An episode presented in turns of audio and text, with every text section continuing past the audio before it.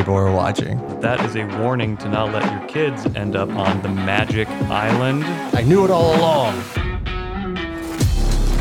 Advice on how to masturbate less. It tickles the imagination. God is a supercomputer. Is this bullshit? Welcome to the Irrational Discourse Podcast. This is Doug Sherman, and I'm here with my co host Chris Hey, hey, guys, we're back. for the Existential Threats Continued episode. Yes. So, this episode, we are going to delve into the first intrinsic existential threat, which would be nuclear weapons. Mm-hmm. Well, good thing we don't all have our finger on that button. Yeah, and I think this one kind of came to the to the you know the forefront just over things that have happened in our country in the last four or five years and around the world with Korea, and even more recently in the Ukraine with uh, Mr. Putin using really a lot of irresponsible rhetoric on the use of nuclear weapons uh, in a in a conflict that could easily and very quickly escalate you know, beyond control. May it not.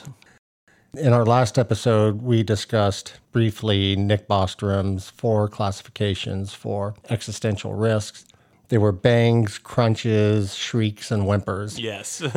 So with nuclear weapons, it's more likely to either be a bang or a crunch. And and mainly what that, that means is as a bang, it would be something that would quickly and irrevocably wipe out the, the human species and a lot of other life on the planet in the process. yeah, I mean, forget about everybody else, right? Let's just think about the humans.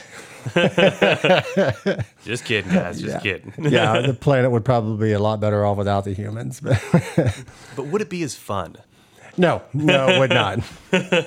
and then otherwise, it could be a crunch. And if we look back at you know what the definition of a crunch was, it means that we pretty much irrevocably wipe out our chances of reaching some kind of post-human super techno paradise. But life does continue to live on in some you know, very depleted form. Yeah, it's not in its golden age. No. Maybe think of The Walking Dead on a much smaller scale. Mm, mm-hmm. I mentioned Mad Max in our last episode, Max Tegmark at MIT. He recently, well, let me back up. Okay. So back in, in 1980, you know, really at the height of the Cold Wars, 1980, 1981, uh, Reagan had just come to office. There was a protest against nuclear weapons in Central Park in New York, Okay. and over a million people showed up. Wow. Yeah, it was at the time, it was the largest organized protest in the history of the country. Wow. That's a lot of people. Yeah, so a couple years ago, Max Tegmark did a not a protest. He was he was at a speaking event. They had promoted it for months to the student body to bring friends and family, and they were going to discuss nuclear weapons, the threat they posed, what could be done to try to pressure our politicians to do something about it. Five people showed up. Whoa. And Max Tegmark is a very well respected, very well liked, very popular professor at MIT, but the topic only pulled five people. Wow. So that just gives an indicator of how much public interest has fizzled Sure. in the past four decades Oh, on the yeah. topic of nuclear weapons. You know, I mean, God, why would you want to talk about that when you could talk about, like, I don't know. Well, I think most of the, a lot of it revolves around the fact that in, in the 80s, you were at the height of the Cold War. There was a lot of rhetoric on nuclear weapons. In the United States, Ronald Reagan was pushing Star Wars to defend against nuclear weapons. Movies came out, such as The Day After, which was really a good movie, about post apocalyptic survivors in a dystopic society, you know, the day after the war. And it really shocked a lot of people because it covered I vaguely remember one scene where I think it was Kansas or Nebraska, and there was a family living out in the plains, and the mother was coming out like hanging up laundry. And just over the horizon, you just saw plumes where dozens of warheads just launched. Oh, man. And everybody was standing around pointing and looking. And then all of a sudden, the detonation started on our end. I think that was one where science fiction really shocked people mm-hmm. into Seeing what it- could happen. yeah, and, and pushing for political action to try to prevent that. Mm-hmm. Uh, you know, the Soviet Union fell in, in 1990, 1991. Arms treaties went into place. Uh, warhead arsenals have, you know, the inventories have significantly depleted. And I think people have, you know, kind of put it, okay, that's past us. Let's worry about yeah, the next thing. Yeah, that was the Cold War. Now we don't need to worry about that. Right. And Max Tegmark said he's he's actually had this conversation with just everyday people, just BSing. He was talking to an Uber driver coming back from an airport one day. And he asked him, How many warheads do you think we have in the world today? Oh, I couldn't tell you. And the guy said, In the world? And he's like, Yeah. And he's like, I don't know, seven. and then he was talking to a woman at an airport on another day, and they were just chatting, and the conversation came up, and she said three. And he had a student one time say, Well, isn't there just like one? Whoa. So there's there's you know a significant amount of misunderstanding of the threat that it still poses to I mean, us. my, my guess is tens of thousands, but I, I don't know. So nuclear weapons posed four distinct threats to humanity. Hmm. The first is the immediate death toll from the immediate deaths from the initial strikes. You know, the bombs come in, they blow up, they kill a shitload of people with you know the force of the blast, the firestorm. Uh, people were incinerated. You know, that's the deaths from the initial blast. Then there's radiation and the fallout, which is a longer term effect. As we talked in the last episode, the Alvarez hypothesis on the KT extinction event was you have nuclear winter that follows from there. What coincides with that is a depletion of the ozone. Mm-hmm. So it's those four things that can ultimately lead to either a bang or a crunch scenario for humanity if we don't mitigate this risk. yeah. Well, so how can we mitigate this risk? Now we're going back to our last episode again on how do we trigger our politicians to think for a period that is, you know, outlasts the, you know, the election cycle or the local news cycle. Mm-hmm. And it's going to take a lot of public pressure. And politicians do respond to public pressure. That's true. One of our goals is if we can get five people that listen to this podcast to maybe write a letter to their politician or send an email to their politician saying, we really need to do something about the nuclear arsenal that exists in the world.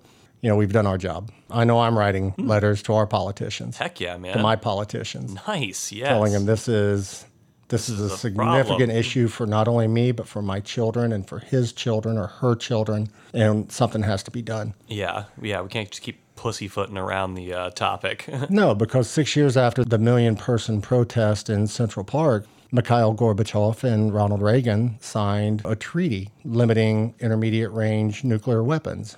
And the decline of the nuclear arsenal started at that point. If 10 people had showed up in Central Park, you know, maybe nobody would have done anything. sure. So it's that political efficacy, and, you know, we, we need to be involved. Do you know the number? Like how many? Uh, I do, and we're going to get to that. okay. So yeah, but nuclear winter and the depletion of the ozone layer are the most concerning. When when Rob, Robert Oppenheimer made the statement, "I am become death, the destroyer of worlds," he was basically referring to the destructive power of the weapon itself. It wasn't for another 35 years that we understood the concept of nuclear winter. And it wasn't until some years after that where we understood the effects of the depletion of the ozone layer to where the deaths from the initial blast and the fallout, while significant, pale in comparison wow. to the effects of the last two. Wow. Whew. Yeah, a moment of silence on that one. We've talked about the Future of Life Institute, which has a uh, board of sponsors that you know was started by Albert Einstein and Robert Oppenheimer was the first chair. And a lot of this stemmed from the bombs dropped on Hiroshima and Nagasaki in August of 45 to force Japanese surrender. Mm-hmm. There's a little story into that too. Japan was going to surrender. Oh man. They were trying to surrender with acceptable terms, but they had reached out to Joseph Stalin to negotiate with Roosevelt on their behalf. Or not Roosevelt, it was Truman.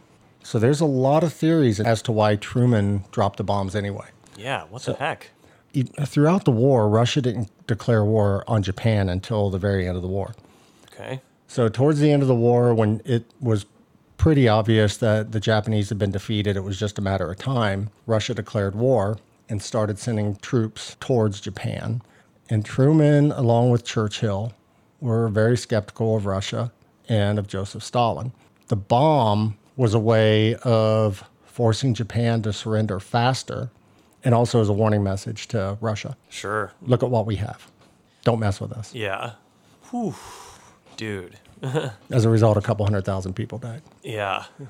But the number of people killed in the bombings of Hiroshima and Nagasaki really pale in comparison to the bombing campaigns of 1945 with just razing cities in Japan. Wow. Brutal, man. There's something called a, a, single integrated operation plan, which the United States did from I think it was 1960 until 19 until 2003, which was basically what was the military's plan in the U.S. for defense from and use of nuclear warheads. Yeah. So it's called SIOP, not psychological operations. And. Yeah, like SCI. yeah, SIOP. Oh yeah. yeah. So JFK was elected in 1960, he took office in January of uh, 61, and he named Robert McNamara as Secretary of Defense. And Robert McNamara wasn't anti nuke at the time. He wasn't a war hawk for nuclear war either, mm-hmm. but he did work on the SIOP and you know recommending increases in arsenals. But he had also had meetings with his staff, and one of his staffers had put forth a study that he had done that projected what was necessary to defeat a country like the Soviet Union. Okay. The hypothesis was if you destroy 20% of their industrial capability, a good portion of their military, and around 20% of the population, that's enough to bring any country to its knees. And in order to do that, he estimated that you needed about 400 warheads. Wow. And McNamara said he didn't disagree with him, and others didn't disagree with him either. So 400 warheads was basically what they figured would be necessary in order to force the Soviet Union into either surrender or, you know, or treaty or treaty, yeah. yeah. Nevertheless, in SIOP 1962, the, the strategic nuclear force of the United States at the time consisted of 2,938 aircraft weapons. These are nuclear weapons. Yes. 141 cruise missiles and 188 ICBMs. Wow. So the total was 32, 3,300. The Soviet Union strategic nuclear force was significantly less. In the 50s, we thought that there was a gap and that the Soviet Union had the advantage. Hmm. But after we started to get better intelligence, we realized that the gap was just the opposite. Hmm. The gap existed, but it was in our favor. I see. So the Soviet Union had around 200 aircraft weapons compared to our nearly 3,000. 10 to 25, I'm sorry, around 78 cruise missiles compared to our 141 and between 10 and 25 ICBMs. So for a total of roughly 300, where we had a roughly 3,300. Wow. So 10, 11 to 1. Wow. So the damage estimates in SIOP 62, this was declassified uh, a few years back. So the United States, based on the above strategic nuclear forces that I just mentioned, mm-hmm. had 983 nuclear threat targets. So these were targets that were they could have been silos, they could have been holding centers, whatever for for Russia's nuclear, Soviet Union's nuclear weapons. Mm-hmm. 103 government control centers.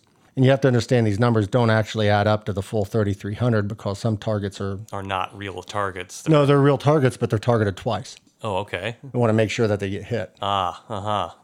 494 cities, wow. including almost every city in the Soviet Union with a population over 50,000. Wow. So the immediate death toll estimates was that the Soviet Union would lose around 108 million, that China, who was also part of the targeting in SIOP 62, would lose around 104 million, that Soviet satellite nations, Poland, Hungary, you know, the Eastern Bloc countries, would lose around 5 million for a total death toll of around 217 million people. Dear Lord. For the first launch, for the full launch and that's immediate. The estimated 72 hour deaths, so between one day and three days after the initial strike, was around an additional 300 million people. And do they understand like the nuclear fallout aspect too? So you got to remember the nuclear winter. They understood the nuclear fallout, but they didn't understand the nuclear winter ah, yes. aspect. That wasn't until the 80s. Okay. So the estimated long term deaths weren't estimated, but it was roughly calculated and thought to be higher than the total initial deaths. The estimated US, US deaths from a full retaliatory strike was around 60 to 80 million, and that varies significantly, you know, depending, depending upon which, yeah, who you ask, which report. And population of the U.S. at that time was around 180 to 200 million people. Mm-hmm. So roughly one third of our population immediately wiped out.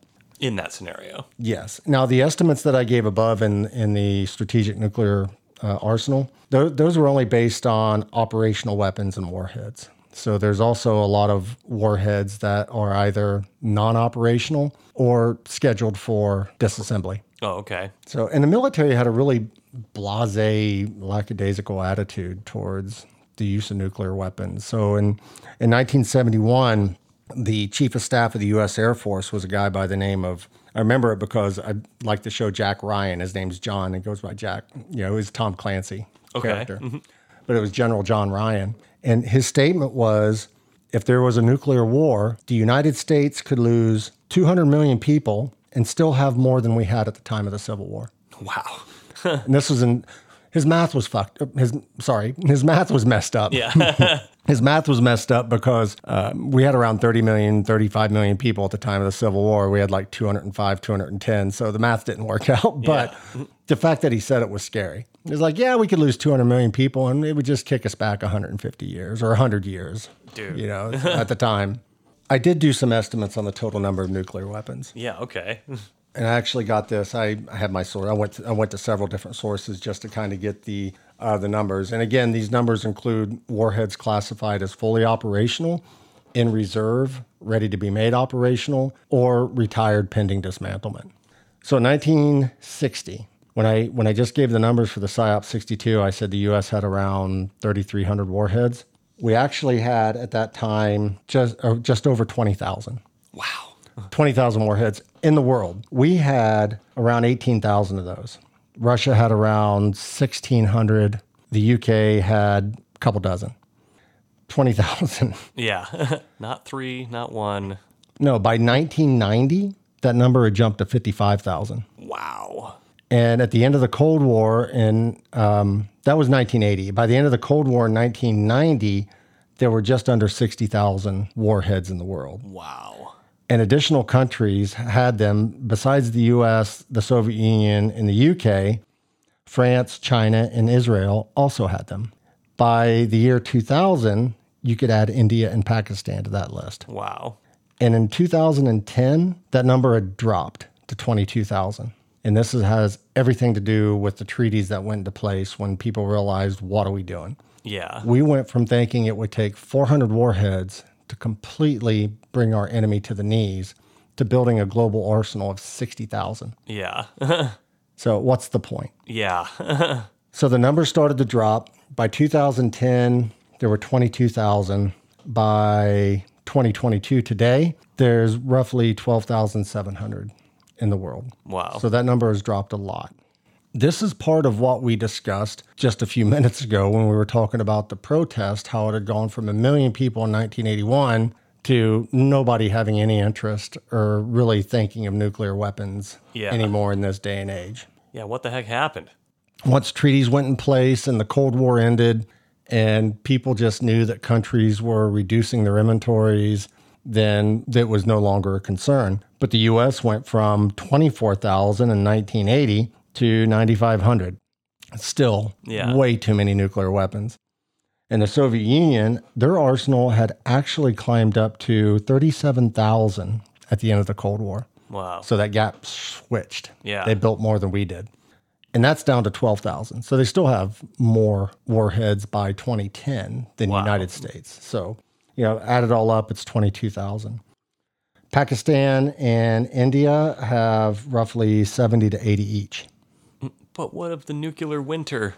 that affects everyone. It does affect everyone, and that's it. Is you know we we all benefit from having clean air. We all don't benefit when nuclear winter takes over and wipes out everybody. Yeah.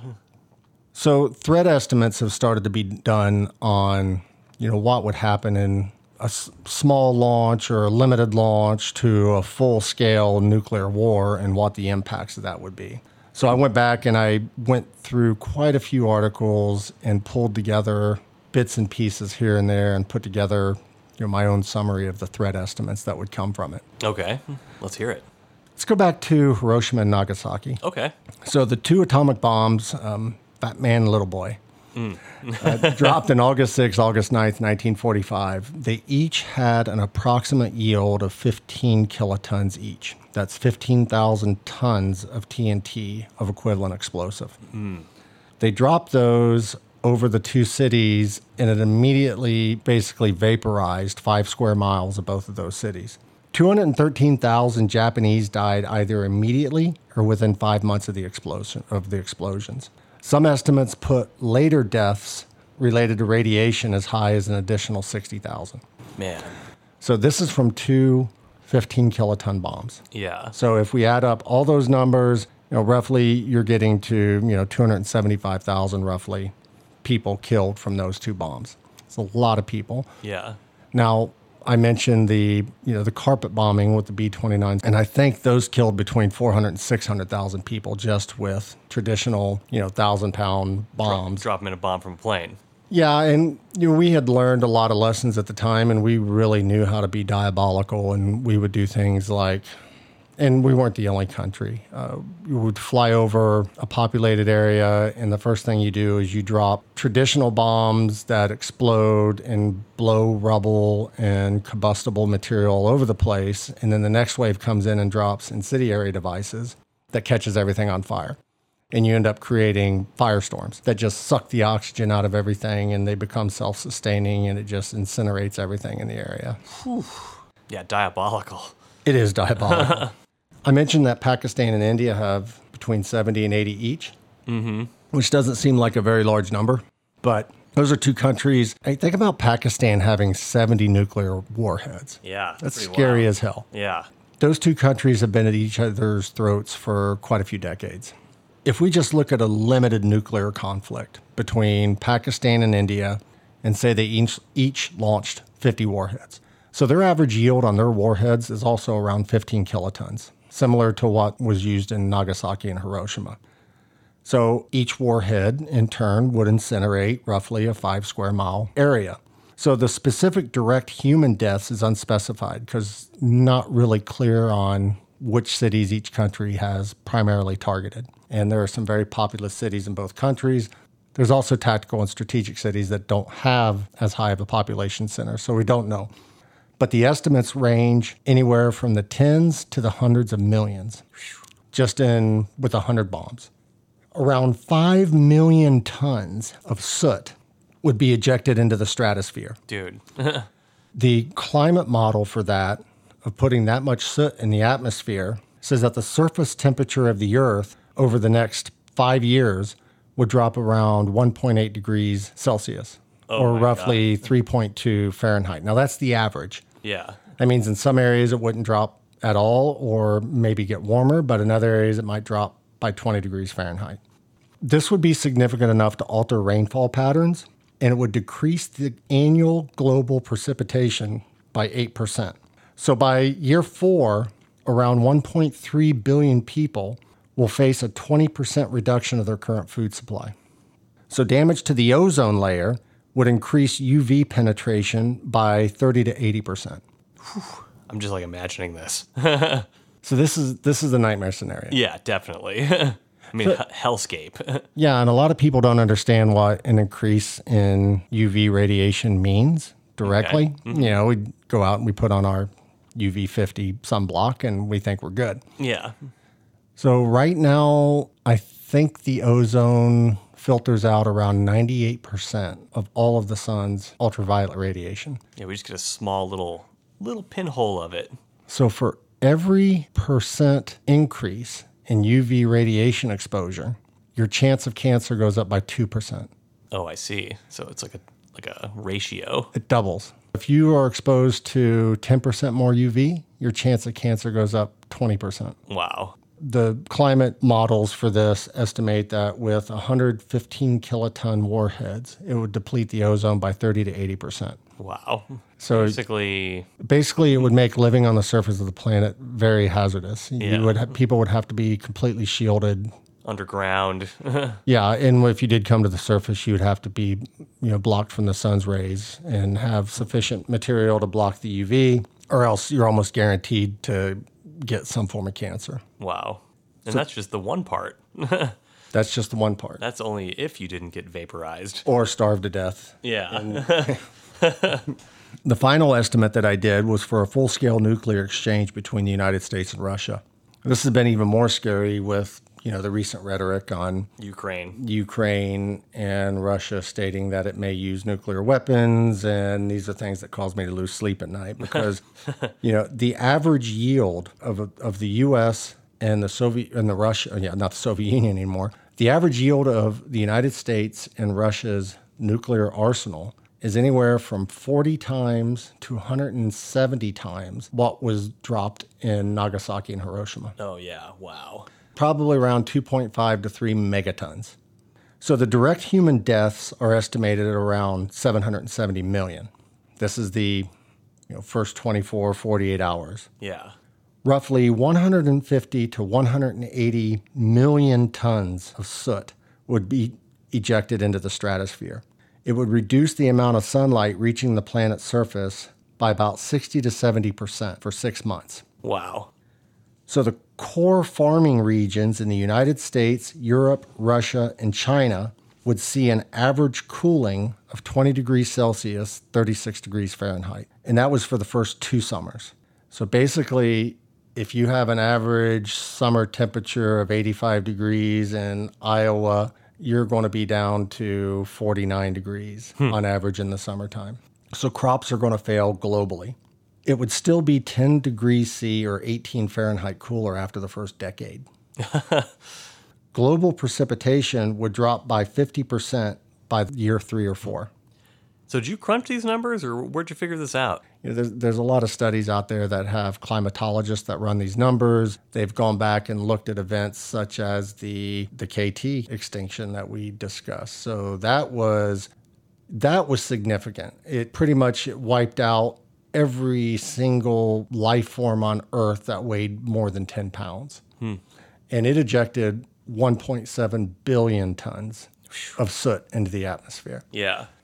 But there's a lot of this out there if you start piecing it together. And some people have done that work, and I started to try to, you know, repeat their work and then go back out and compare what I had put together with theirs, and they aligned. So it's Oh, wow. it's a scary scenario, no matter how you dice it. Yeah. So by this time, by the third or fourth year, global food production drops 90%, and roughly 75% of every country's population is dead. By year five, the reduction in available food calories in most countries would reduce by anywhere between 97% and 99.7%. Oh yeah. Wow. So you would be back to a civilization would be destroyed. You would be back to a foraging society. You couldn't grow food. Cannibalism would probably run amok, Yeah. Mhm. and people would be foraging for whatever methods or means that they could uh, to survive. Yeah, it would be a Mad Max scenario. It would very much be a Mad Max scenario. Yeah. So it was hypothesized that a full-scale nuclear exchange might not actually result in the extinction of humanity for that exact reason. We talked about the asteroid, you know, ejected 1.7 billion tons of soot, but some life forms did survive and eventually evolved, Yeah. and were part of that evolution. Life found a way. Life found a way. But whatever small fraction of humans that didn't succumb to starvation, hypothermia, epidemics, uh, would need to co- cope with exactly what you just said, with roving armed gangs desperate for food. Yeah. Yeah, you would be back to back to Mad Max. Mm-hmm. But again, we go back to why are so few people interested in this topic today? Yeah. I mean, probably because it's not something that helps you sleep well at night. It's easier to, you know, just turn on the TV and watch something else.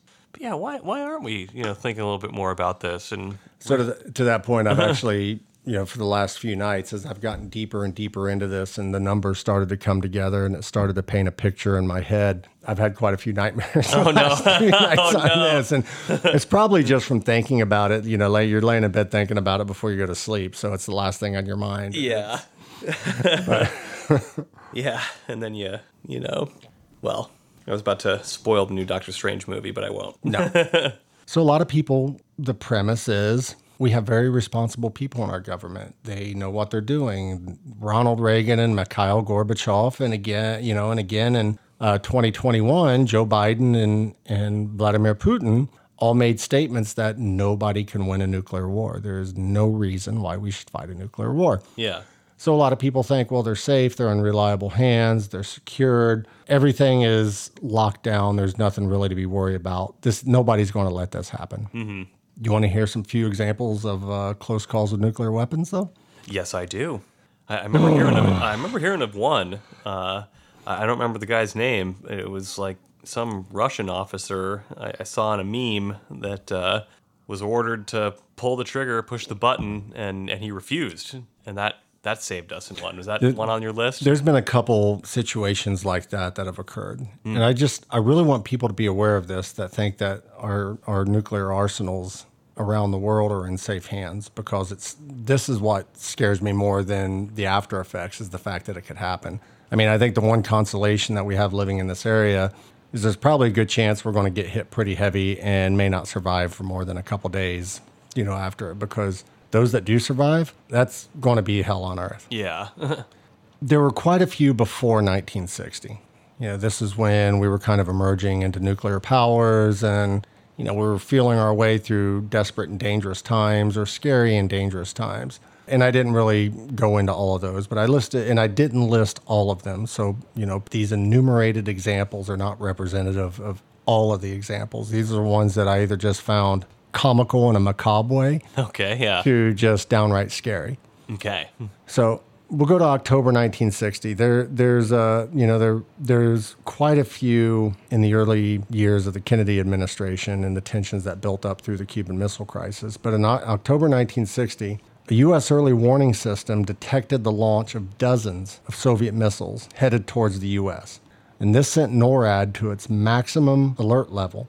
But before anybody could take action, somebody mentioned that Khrushchev happened to be visiting New York at the time. Hmm. So that led people to start to doubt that the Soviets would fire on the United States while Khrushchev was visiting New York. So they eventually held on, then they stood down, and the situation cleared. And the U.S. later determined that the radar system had been fooled by the moonrise over Norway Oh my. And had, had interpreted that as an all out attack by the Soviet Union. Whoa. Close call number one. Yeah. Because had they retaliated, I mean, that'd have been that'd have been bad. Because the Soviet Union would have retaliated back. exactly. We would have had a full scale nuclear war, All from a misunderstanding. all from the moon. Yeah. well, good thing that didn't happen. Yeah. You got the man in the moon up there going, What the hell's wrong with you people? it's like you never seen me before. Yeah. Trying to be like Romeo and Juliet down there. January 1961, just a few months later, a B 52 was flying over North Carolina and it was carrying two 24 megaton nuclear warheads. Now, 24 megatons is about 1,600 times the Hiroshima and Nagasaki bombs. Oh my God. So it's like dropping 1,600 of those on North Carolina. Oh my God. No. The wing fell off the plane. Whoa. So it spiraled out of control. It broke apart. Two 24 megaton nuclear warheads went flying into what was the city? It was uh, Goldsboro, North Carolina, Wow. and smacked into the ground. Wow. Now, I know for all you people out there saying that they're safe and they're secure, and yes, you can hit them with hammers all you want, and they will never detonate because there is a specific arming sequence and there are safety measures in place. Yes, in these particular bombs, they had six safety mechanisms. In one of those bombs, five of the six failed and it went into the arming procedure Holy shit. the arming and detonation Holy crap. so five of the six failed. The sixth one held on, and it was sheer dumb luck. It was like two wires that really should have crossed, didn't. They missed each other, and the sixth one maintained its its integrity, and the bombs didn't detonate. oh my God. That's a long shot move. Woo. November 1961, same year. Strategic Air Command in Omaha lost contact with the early warning radar station at Thule, Greenland, and it also lost it simultaneously with NORAD, so North American Defense Systems. They immediately became concerned that an attack was taking place, and their entire alert force of bombers was ordered to prepare for takeoff. There happened to be a U.S. bomber that was circling over Thule at the time and was able to make contact with the station and radioed back to SAC that the station was still there, it wasn't under attack, and that diffused the situation. The entire situation was caused by a single failure of an AT&T switch. What? AT&T had installed the switch. There were supposed to be redundant systems. They had assured the Strategic Air Command that there were redundant systems, and there weren't. Oh man. And the switch that they put in there failed. And it cut off the Strategic Air- Air Command from NORAD and all early warning radar systems. Wow. Incredible. I mean, that's random or negligent. It's it's negligent, it's random, it's irresponsible. Yeah, there we go. It's the level of irresponsibility that one person has that can have to impact the entire global population yeah. from one stupid act. If anything's worth doing, it's worth doing well. So that here's you know if you if you like statistics and probability, there is a statistical probability of some level that you will be able to avoid mishaps so many times, mm-hmm. but eventually one of those is going to get you. It's kind of like Murphy's Law. Right? It, it is Murphy's law. Well, to an extent, it might be, you know, well, that didn't happen, that didn't happen. It's like when you tell somebody there's a 5% chance of something happening. They're like, oh, I'm not worried about it. There's only a 5% chance. But if you go through that scenario 20 times, yeah, that's a different percentage. right, right. It's a 5% chance per term, which means that after 20 times, you're almost guaranteed that that situation will have occurred once. We're talking about the, the, the livelihood of humanity here. Yeah. Yeah. I like being human, you know? I like being alive. yeah, I like being alive, I like being me. It's pretty good. I hope you do too, audience. I like being able to go to the movies on Wednesday, I, know, late af- late Wednesday afternoons, and you know watch a movie and Yeah. not have to go out and forage for food for my family. Yeah. Yeah. If you don't like being you, keep looking.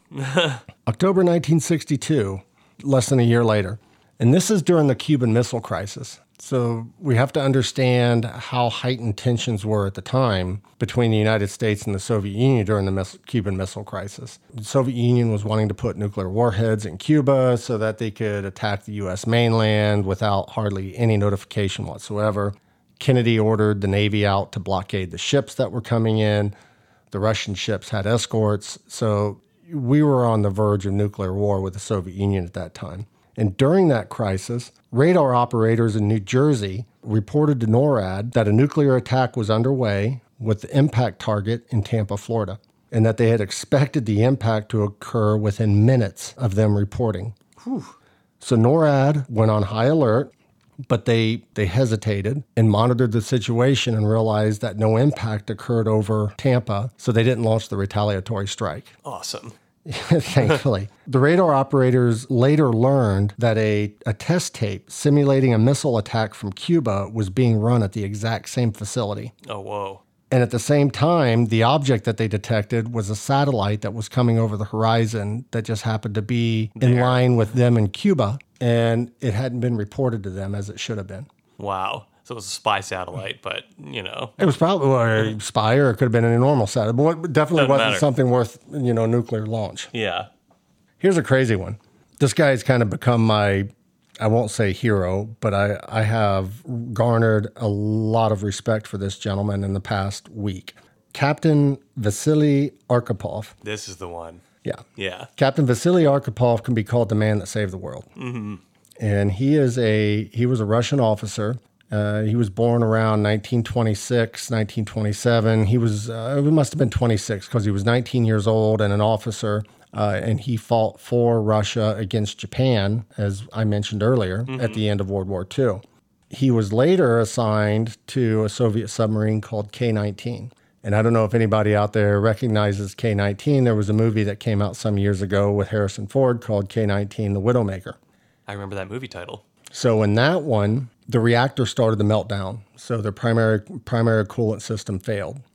They reached a point to where they had to start sending in and rotating crews to try to rig a secondary coolant system in order to fix the reactor. And the guys did. But in the process, they lost around 14 to 20 members of the engineering team and all of the officers of that unit. And the entire sub was irradiated. So everybody on board was subjected to radiation. But they saved the sub. They were able to get it to surface and eventually got help. and got it back home. K 19 had an interesting history after that. They got it back, they repaired it, but there was a lot of uh, a lot of things that went wrong with that. It was like it was the curse sub. In fact, after the, the the crew after that incident, they dubbed it the Hiroshima. Oh shit. Uh, Vasily Arkhipov was the executive officer on K 19. After K 19, he was assigned to a different sub, which was a Foxtrot class diesel sub, um, B 59. And again, during the Cuban Missile Crisis, when the U.S. sent the Navy out to start blockading the, the ships carrying the weapons to Cuba, unknown to the U.S., the Soviet Union had deployed four of these Foxtrot submarines. They were special submarines on a secret mission to escort the Soviet arm deliveries to Cuba. Each submarine carried a T 5 torpedo and it had a 15 kiloton warhead and a range of 20 miles. Whoa. It was a nuclear torpedo, Whoa. and there were four of them. Just hours after, there was a, and I can't remember the pilot's name, and I'm shame on me. So the U.S. was sending U-2 reconnaissance flights over Cuba, and they had they had made a threat that if U-2s were shot down, they were seriously considered an invasion of Cuba. So just hours after the Russians did shoot down a U-2, the submarine B 59 was detected by a U.S. task force that consisted of an aircraft carrier and 11 escort ships, including destroyers. So they detected B 59 and they started dropping depth charges. Now, these weren't the depth charges meant to destroy a sub, they were depth charges that are used for training exercises, but they still make an explosion. One of the crew members on B 59 later in an interview said it was kind of like being in a 55 gallon steel drum with somebody hitting the side of it with a sledgehammer. Wow. The batteries were running low because they it was a diesel sub and they hadn't been able to surface to get air for the batteries. The AC system had shut down. The crew was exhausted. The temperatures on the ship ranged from 115 Fahrenheit to 140 Fahrenheit in the engineering department. Wow. So people were sweltering, they were tired, CO2 levels were rising, so some crew members were starting to pass out. Wow. And the captain, uh, Captain Savitsky, because he couldn't communicate with anybody and depth charges were being dropped, erroneously believed that World War III had started. Yeah. He wanted to launch the T 5 at the, at the U.S. task force. Aboard Russian submarines, it requires the two senior officers to approve that the captain and the political officer. So the political officer agreed with him. So they had the two approvals necessary to launch the T 5. Just as a twist of fate, Vasily Arkhipov, who was the fleet commander of that flotilla, happened to be on the B 59. He could have been on any of the four subs. He was on the B 59, which was the only sub that required three people to approve the firing. Yes. So the captain and the political officer both said fire the weapon. Arkhipov stepped in and said no. Wow. And a heated argument broke out. And eventually he was able to, to convince Captain Savitsky to, Vote in his to, favor. to you know, disarm the weapon, to surface the ship, to communicate to Moscow, and await further orders. So they ended up surfacing near the fleet. There's pictures of B 59 surfacing, and they communicated to Moscow, and then they turned and, and left. So Wow. Vasily Arkhipov is, if he hadn't been on that sub, they would have launched. and there that'd have been a different reality. And a 15 kiloton warhead going off underneath a U.S. aircraft carrier and its escort fleet at the height of the Cold War. Kennedy had already made several clear statements that if any nuclear weapons were used and launched out of Cuba, that the U.S. would launch a full retaliatory strike against the Soviet Union, wow. and he and he prevented it He from happening. prevented that. Dude. Yeah, the sad thing about him is, well, I, he lived to be he lived to be 72 years old, almost 73. He was married to his wife for 46 years.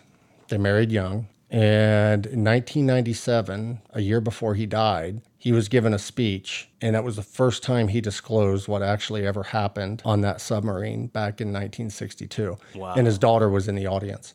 And it was the first time she had ever heard of it. He didn't even tell his family. Wow. He kept the party line and he held that all the way until 1997. He died the following year from cancer, which they related as most probably coming from his exposure on K19 to radioactive um, wow. material. wow. Amazing. Scary. Yeah. What's even scarier, and this gets into the politics of it, and I can see people doing it.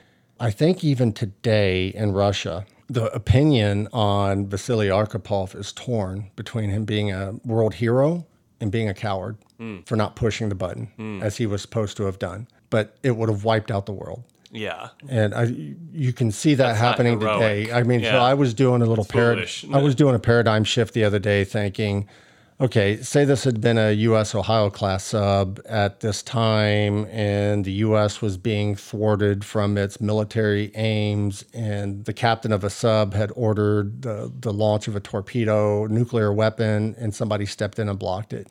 I could see Facebook and Twitter and social media blowing up with arguments of, over whether this guy was a hero or a freaking coward. Oh, sure. Yeah. There's the. I'm going to bring up. I think it's uh, Sir Davos from Game of Thrones. You know, coward today, live tomorrow, or something like that. Yeah.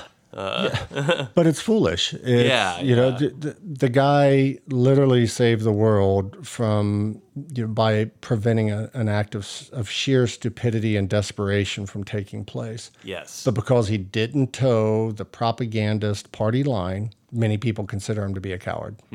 well, I say those people are cowards. You hear that?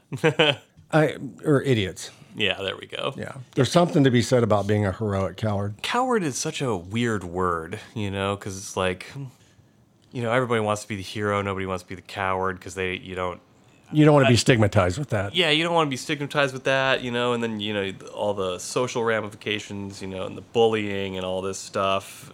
There, there's so much social aspect to decision making being human. So here's Anyway, here's, here's where I draw the line. I, digress into that. I think if you make a a decision to avoid confrontation because the scope of people that benefit from your decision is larger than just yourself, mm-hmm. and in the long run, you know, benefits everyone. That's not cowardice. Mm. You know, when you think of coward, I think of um, and maybe this is how I was influenced as a kid. I used to watch the old Lost in Space reruns, and you had Doctor Smith. Mm-hmm. You know, and he would make decisions to avoid confrontation all the time but he would throw people under the bus he would manipulate he would deceive and it was all self-serving. It was what benefited him the most. Yeah. arkhipov didn't do this to benefit himself. Now i am sure beyond a doubt that when this conversation was going on he was thinking of his wife and his daughter but he was most likely probably also thinking what was in the best interest of not only his country as a whole but society as a whole Humanity. and he had already had experience with just a relatively, I mean, it was a high amount of radiation on the K 19, but that's minor compared to what people would be exposed to in a full out nuclear war. Mm-hmm. Another training tape issue, November 1979.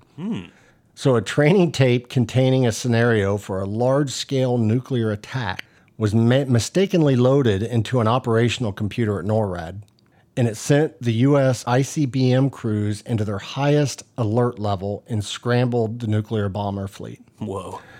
So eventually it was de escalated, obviously. We're still here today. But the senior U.S. State Department advisor at the time, a gentleman by the name of Marshall Shulman, made a statement after that said, False alerts of this kind are not a rare occurrence. There is a complacency about handling these weapons that disturbs me. September 1983. I got a couple more. Yeah, yeah, yeah. So again, it was a period of high tensions between the United States and the Soviet Union. A Soviet early warning satellite showed that the U.S. had launched five land based missiles at the Soviet Union.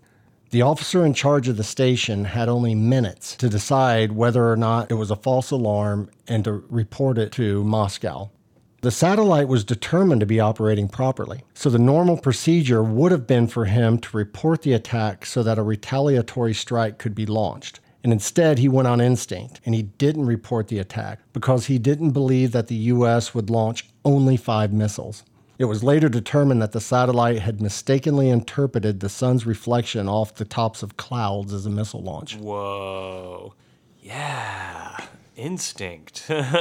Lucky, risky, spooky. We all probably like to think that we're, you know, the good detective on a hunch and we're right every time, but close call. this is one where it tears you between duty and humanity. yeah. I mean, by all practical, rational processes, in military discipline, Yeah. he should have reported it right Yeah. away. Mm-hmm. He probably also should have reported it and said, This is what I see, but I'm not convinced that it is what we think it is. Yeah. But I'm sure there was probably some thoughts going in his mind that the minute he opened Pandora's box, there was no closing the lid. Sure. So he ended up not reporting it. Yeah, he may have understood how everything would have functioned uh, and reacted. Huh. There's a couple more short ones because, you know, so those, again, for those of you thinking, oh, yeah, but that was a long time ago, ah, shit. Spill, spillage. Shit. You know, that was a long time ago and we've gotten better. 2003. So let's get into the 20, uh, 21st century. Half of the U.S. Air Force units responsible for safety and security of nuclear weapons failed their nuclear surety inspections. And this was despite the fact that they were given a significant amount of advance notice that the inspections were going to take place. Oh, okay. So they procrastinated. They just didn't do it, or they didn't know their jobs in mm. some cases, and they didn't get it right. So, so what what's going on here? They they ha- had like a, a a test coming up to. So in the military, you're tested all the time. Oh, I believe that. You know, it's it's not like in the Old Testament where people will say, "Yeah, God tests people all the time," but it also says, "God shall not test anyone; He shall not tempt no man," but He does it anyway. The United States military is pretty blatant about it. They're like, "This is your job. We are going to test you. We're going to constantly run drills. We're going to check." And this was a um, nuclear surety inspection that gets held randomly. What what's that word? Surety. So surety is basically the, the reliability of the process. Okay, yeah, the sureness Yeah, of it's it. yeah, it's like a surety and safety inspection. Oh, a surety. Yes, assur- assurance. Yeah. Yes, of course. Okay, I'm with it. yeah. Hold on, I'm pouring a beer, Yeah, no problema. and I'm actually cleaning it because I spilt like a third of it. Well, at least it's not plutonium. it's not plutonium, no. So yeah, and but they were given months of advance notice, Yeah. and they still couldn't get it right.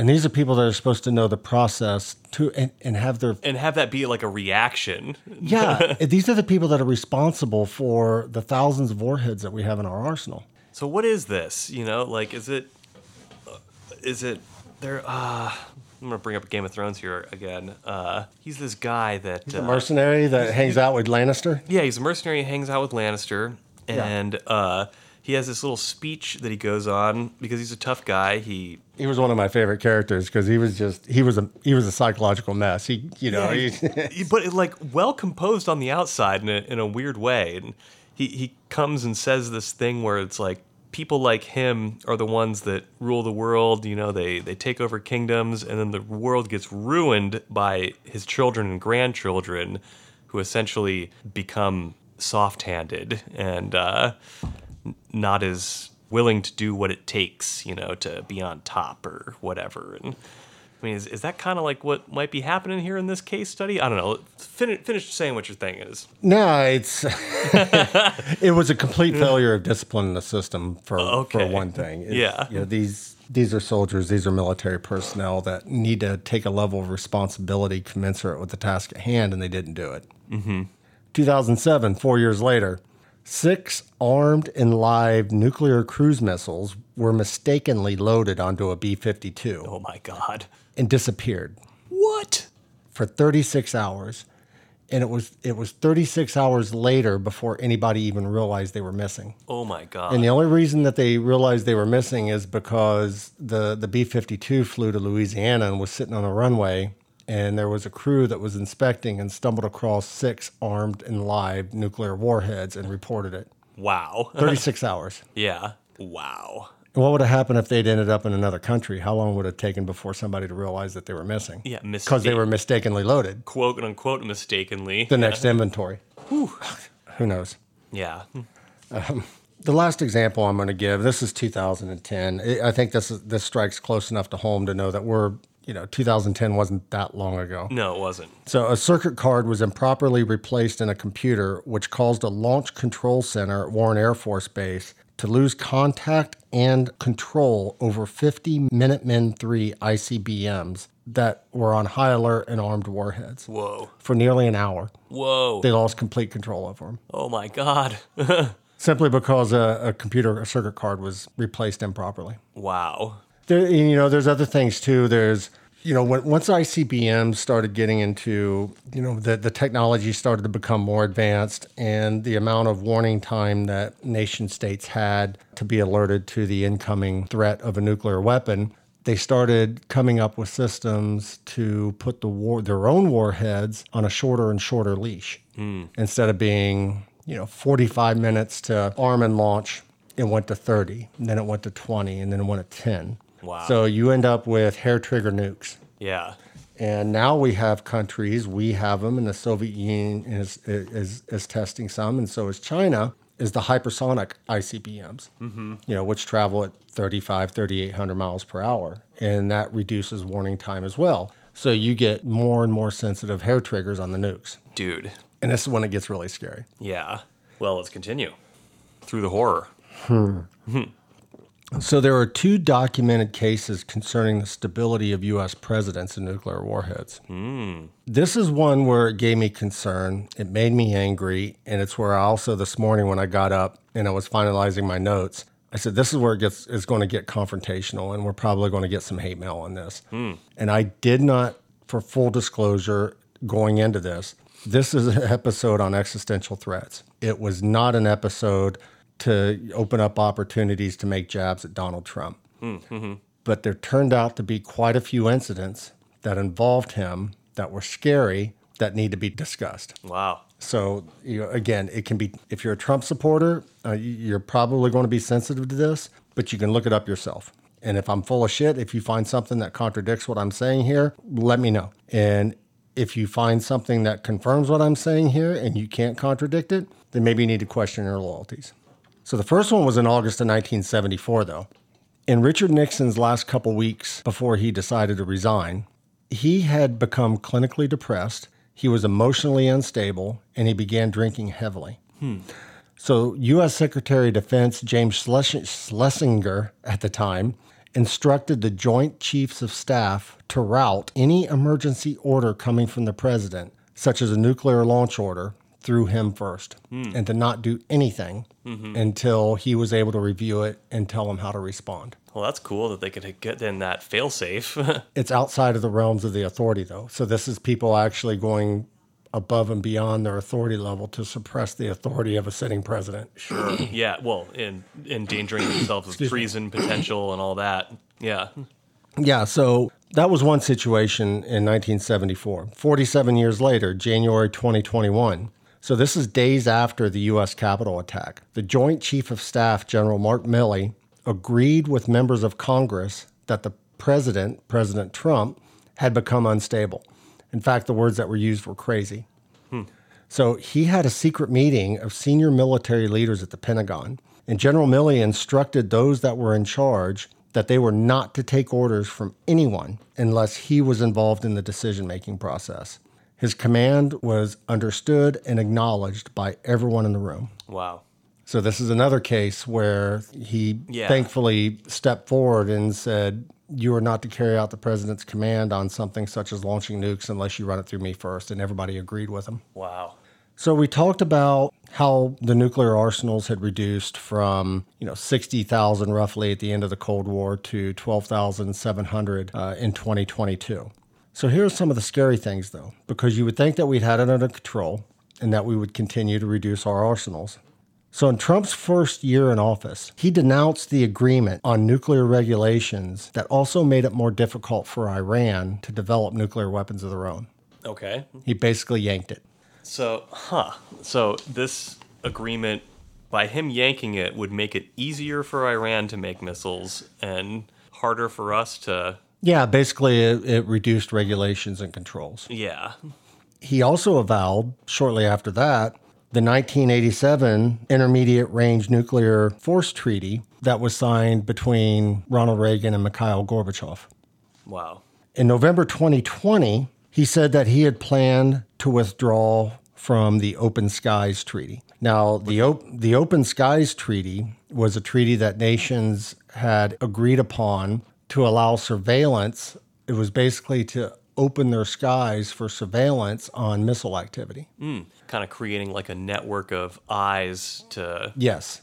watch for potential nuclear threats. Right. Or to offset false alarms, like we saw where, you know, a satellite, the sun bounces off and the satellite picks it up as a nuclear launch because the sun bounces off a cloud. Yeah. And we have surveillance systems that say, well, that's not true because we're down lower, we're watching the entire surface, we don't see any plumes. Yeah. Trump said he was going to withdraw from that.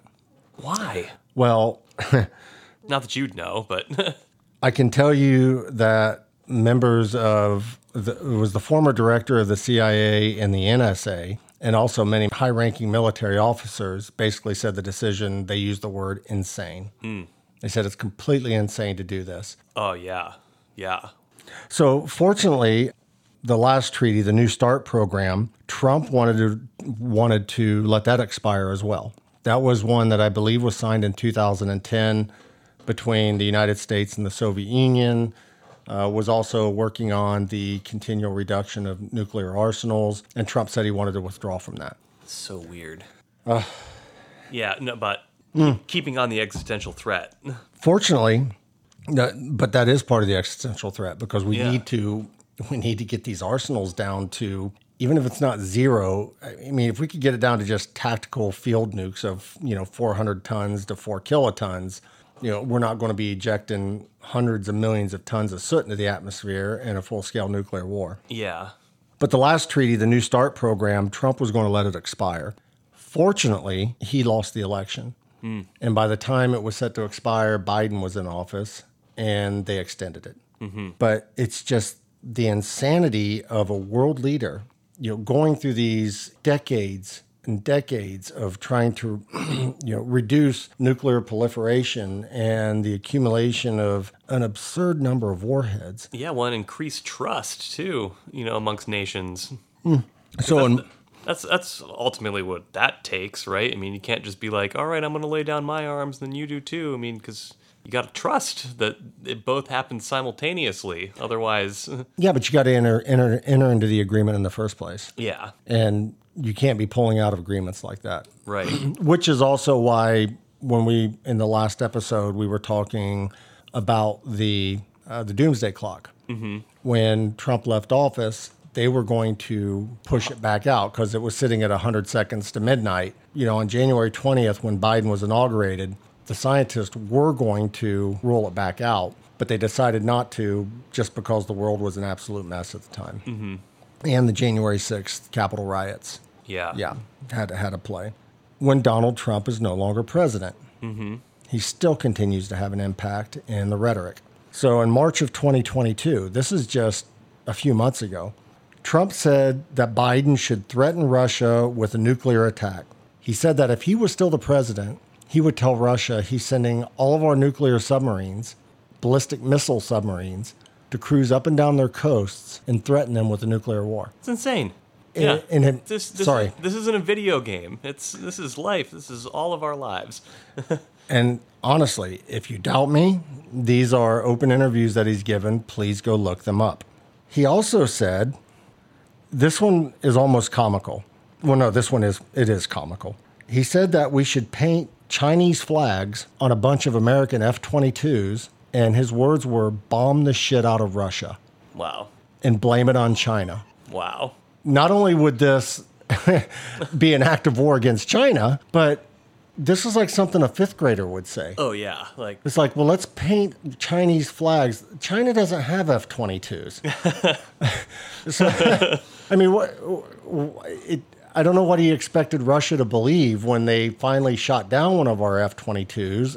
And there's an American pilot with all of the controls in English, and it's an F 22, and there's a Chinese flag painted on it. I, I see now why my friends are so up in arms when Elon Musk uh, entertains the idea of potentially letting Mr. Trump back onto Twitter, just because of the influential the the influence he has over a certain group of people. Well, here's the thing, too. And this is so a couple years back, Trump had made a comment which just had me running and banging my head on the wall. And again, I'm I'm not a Biden fan, so I no. I don't like I don't really I'm not a fan of Biden or Trump. I'm. Mm. I'm right in the middle. I wish we had somebody good up in office, but Trump had made a and there were military personnel, high-ranking military officers around him with the Air Force, and they were talking about the F-35.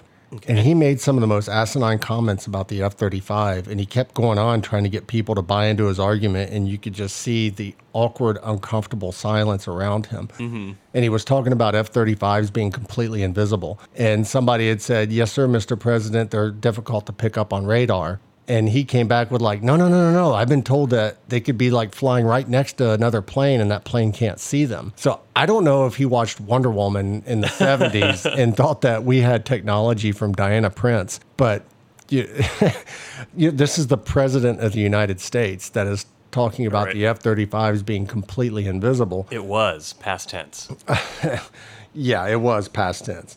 But when he was talking about the F 22s bombing the shit out of Russia, we have about 186 F 22s in service right now. Each of them can carry two 1,000 pound bombs, as opposed to a B 52, which can carry like 35 2,000 pound bombs. Wow, yeah. You know, so you're you're not going to send across, and not only that, the I mean, the the range of a of an F twenty two is like eighteen hundred miles. I think the distance from Ramstein Air Force Base in Germany to Moscow is like sixteen hundred miles, and that that is a, that is a round trip range for, of eighteen hundred miles. See, that's just it. Is it? It th- those kinds of comments that come out of that guy's mouth, it can drive you insane or a person insane because they are insane. It. Yeah, and I'm not again. I didn't want to Yeah, turn this into a Trump bash. I, t- I wanted to turn it into not. of this is how close we could be from a nuclear catastrophe as an existential threat. Is when you have somebody as president of the United States that thinks we have invisible jets, that thinks we should paint another country's flag on a plane, and that will fool the enemy, and then we could just bomb the shit out of them all day long Consequence free. and that openly says in something that you know it, it hits the global media that we should tell Russia we're going to send our ballistic missile submarines to cruise up and down their coast and threaten to hit them with nuclear warheads. This is not what you want from somebody sitting in any government's office that is a nuclear power. It would scare the hell out of me if France's government, and France has, I'd have to look it up, three to 400 nuclear warheads, if they started saying, we want to bomb the shit out of Russia with our nuclear warheads, and we're going to arm them. And if they keep going into the Ukraine, we're going, we might just consider launching a nuclear weapon. I'd be over here terrified. Yeah. So imagine how the rest of the world feels when you have a country sitting on 10,000 warheads, and the president and then former president is saying that we should threaten the biggest nuclear power in the world with a first strike. It's freaking wild. And then you have that country with Vladimir Putin, as I said, who has been, him and his high level officials have been making a lot of irresponsible comments about possible use of nuclear weapons. So that just heightens the tension. Mm-hmm. Freaking wild. I just keep going back to the 97 to 99.7 reduction by country in available food calorie intake Oh yeah. after five years. Yeah. And it's, Just all of it. It's it, it, it affects everyone, or it can affect everyone. May it not.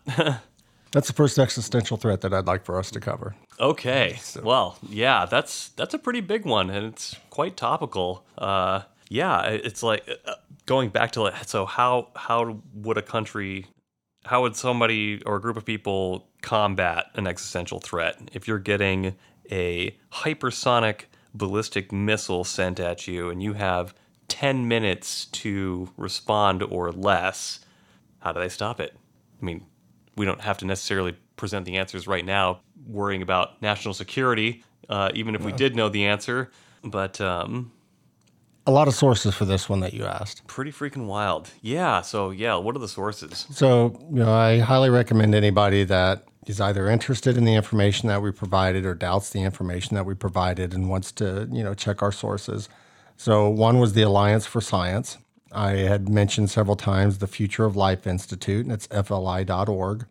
The Federation of American Scientists, the Union of Concerned Scientists, Unredacted.com is where I got a lot of the information on the close calls with nuclear weapons that we've had over the last several decades. They basically have a lot of documents that you know have were previously classified but have since been declassified and now available to the public. Nationalinterest.org, the nsarchive.gwu.edu, Sage Journals, the National Center for Biotechnology for Information, and I did go out and bounce some of this, uh, as always, off Wikipedia just to see if it aligned with some of the things that I was saying. So, Very cool. and that's it. I hope I don't disturb your sleep tonight. Nice, But. I, yeah, I No, keep thinking about nuclear winter. Yeah, you know, we'll uh, we'll see where I go in the dream space tonight. All right, great. And I really didn't mean to turn this into a Trump bashing session, but it's just some of the things that came out with the nuclear rhetoric and his complete ignorance on the subject of military capabilities and you know our arsenal and his complete lack of consideration for the global ramifications of the words that come out of his mouth played a role in this in the last 5 years and I couldn't take that out without really giving the full scope of the threat in the episode. oh, sure, yeah. Working on being objective as possible. Uh, you know, I've I've certainly gotten my jabs in before just because of family strife and stuff like that. But I'm working on dialing it back and just talking about stuff that's not in a jab. I guess I don't need. I don't know. Might have to edit some comments out. Right. I just would, you know, regardless, and I know, I know, I have a lot of friends who voted for Trump because he wasn't a lifelong politician. He wasn't part of the swamp. He wasn't, you know, part. They they wanted the businessman, and I can respect the concept of putting somebody from the business community or even outside of the business community in a different type of you know industry. The business my, so i was just talking to my dad earlier today who's a s- avid trump supporter still is and you know he got some jabs in on me earlier today and said that very same thing. I was looking for a businessman. You know he's a businessman you know nobody gave him a shot. It's like I, I wouldn't even call him a businessman. I think he's more of a con artist. Uh, but you know, businessman, con artist, they kind of are the same thing anyway. So Or if you're going to put a businessman in, put somebody in that's articulate, that's conscientious, that can have an open dialogue, uh, that doesn't speak like a third grader. And I'm not saying that to be demeaning, but just read some of his quotes. It's it really does, you know. read about psychology. Yeah, and read about the the psychology of it. The- you know, vote for a businessman by all means. I don't care, but put a responsible and an intelligent and an articulate one into office that has some level of empathy and compassion. At least can pretend to have some level of empathy and compassion for the long term ramifications of you know not just our country and the relations with other countries, but our position in the world and you know for our children and our children's children. And when you go out and you look for Trump and nuclear weapons and you read some of his quotes, you got to pay attention to who you vote for and really think about that person having their, their finger on the on the red button mm-hmm. at all times. And he's not the guy that we want having that, you know, his finger on the button. Nope. I think we're out. I think that's it. So All right. yeah, nuclear threats and the and the risk of, of a nuclear winter wiping out humanity. So the next time we'll we'll discuss something. Um, Hopefully, we'll still be here. hopefully we'll still be here. Thanks for listening, guys. Yeah, thanks. Yeah, we're out. I love you, Love man. you, man. Boom.